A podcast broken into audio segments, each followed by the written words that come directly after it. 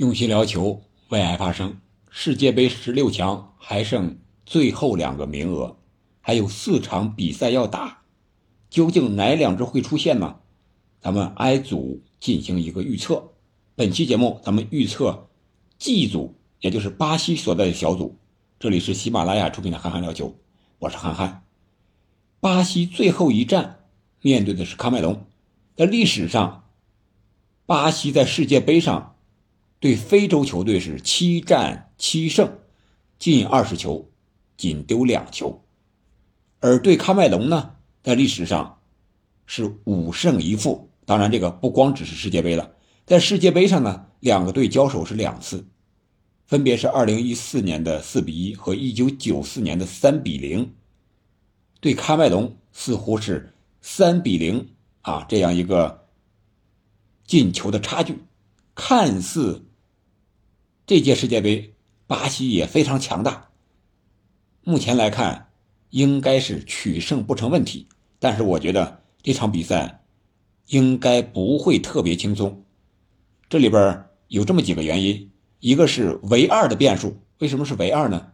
第一是内马尔伤缺，还不能出席下来的比赛，有可能到四分之一决赛了。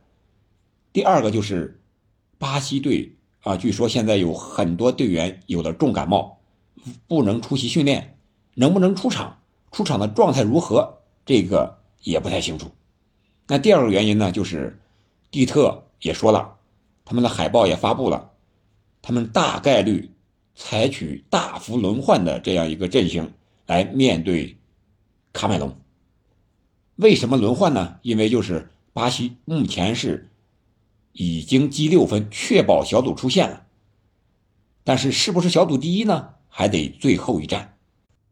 从法国队选择二队战突尼斯来讲，他们输了。我觉得这个轮换还真不一定就能赢了喀麦隆。毕竟喀麦隆也是有出线的机会和希望呀。那他们肯定是往死了打。况且他们的大中锋舒波莫廷状态是非常的出色。上一轮也进球了。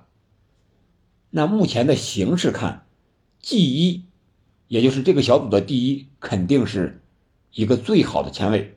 这样的话，他们最有可能在十六强就避开葡萄牙，然后再往上走，也避开了西班牙，也避开了英国和法国。他们最强大的对手有可能是半决赛时候面对的阿根廷和荷兰的胜者。所以说。目前来看，争小组第一应该是巴西队目前最好的一个签位，也是最大的一个愿望。那他能不能达成呢？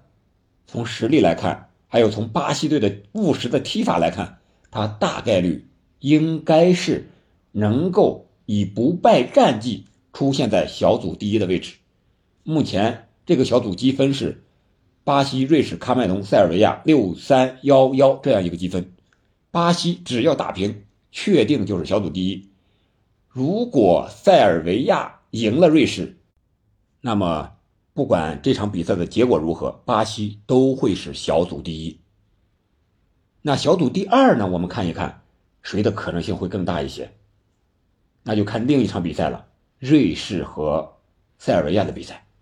这两支球队在历史上在世界杯上只交手过一次，那就是一八年世界杯，瑞士是二比一逆转了塞尔维亚。那场比赛进球的人，在这届世界杯上还都在。从前两场比赛表现出来的实力看，特别是在防守这一块，显然瑞士要更强一些。而塞尔维亚呢，由于他主教练的执教风格的问题，他不会。故意的龟缩防守，而是把进攻看作是最好的防守。所以说，我觉得通过赛前的一些消息来看，他有可能会派上弗拉霍维奇和米特罗维奇这个双中锋的高塔战术。那至于能不能胜利，或者说能不能守得住，那就看运气了。因为他们这场必须取胜，还要多进球。才有可能确保小组出线，因为万一喀麦隆也赢球了，还要和喀麦隆比净胜球，他们比喀麦隆来讲，目前是少一个净胜球的，所以我觉得这场比赛，塞尔维亚想赢，想多进球，往往可能会适得其反，因为瑞士最擅长的就是防守反击，有可能这场比赛还是一场逆转，二比一、三比二，或者说是二比二平，我猜大概率瑞士是不败吧。另外，对瑞士不利的一点就是索莫，据说也是重感冒了。这位门将对瑞士来说可是非常的重要呀，万一再换一个门将，那就不太好说了。面对的又是双高塔的这么一个战术，瑞士能不能顶得住这种狂轰乱炸呢？